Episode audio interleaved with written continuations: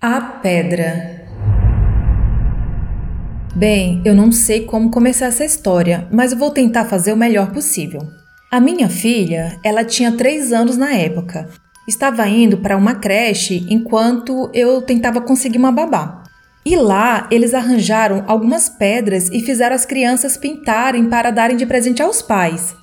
Quando ela trouxe as pedras dela para casa, eu as coloquei em cima da janela da pia da cozinha. Eram três pedras pintadas.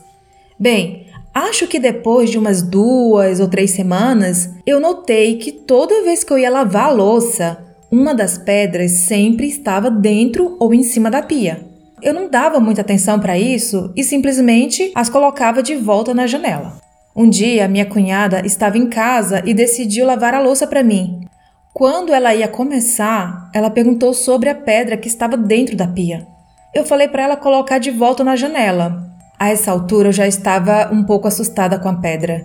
Ela falou que iria jogar fora porque a pedra estava toda suja, encardida, e eu falei que tudo bem. À noite resolvemos assistir a um filme. Daí a casa começou a ficar fria, então eu pedi para ela ir lá na cozinha fechar a janela. Quando ela foi fechar a janela, adivinhem? Ela viu a pedra que ela tinha jogado fora em cima da pia.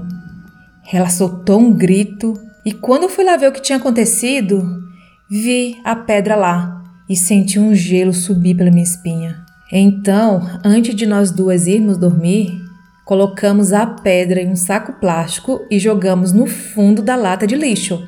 No dia seguinte, fomos levar o lixo para a lixeira do lado de fora da casa e nos certificamos de que a pedra ainda estava lá.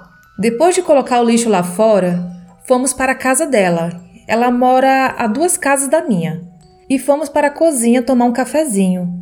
Depois do café, ela foi para o quarto dela me mostrar uma coisa que ela tinha comprado. E de repente ela saiu correndo e gritando para fora da casa. Daí fiquei assustada, será o que aconteceu?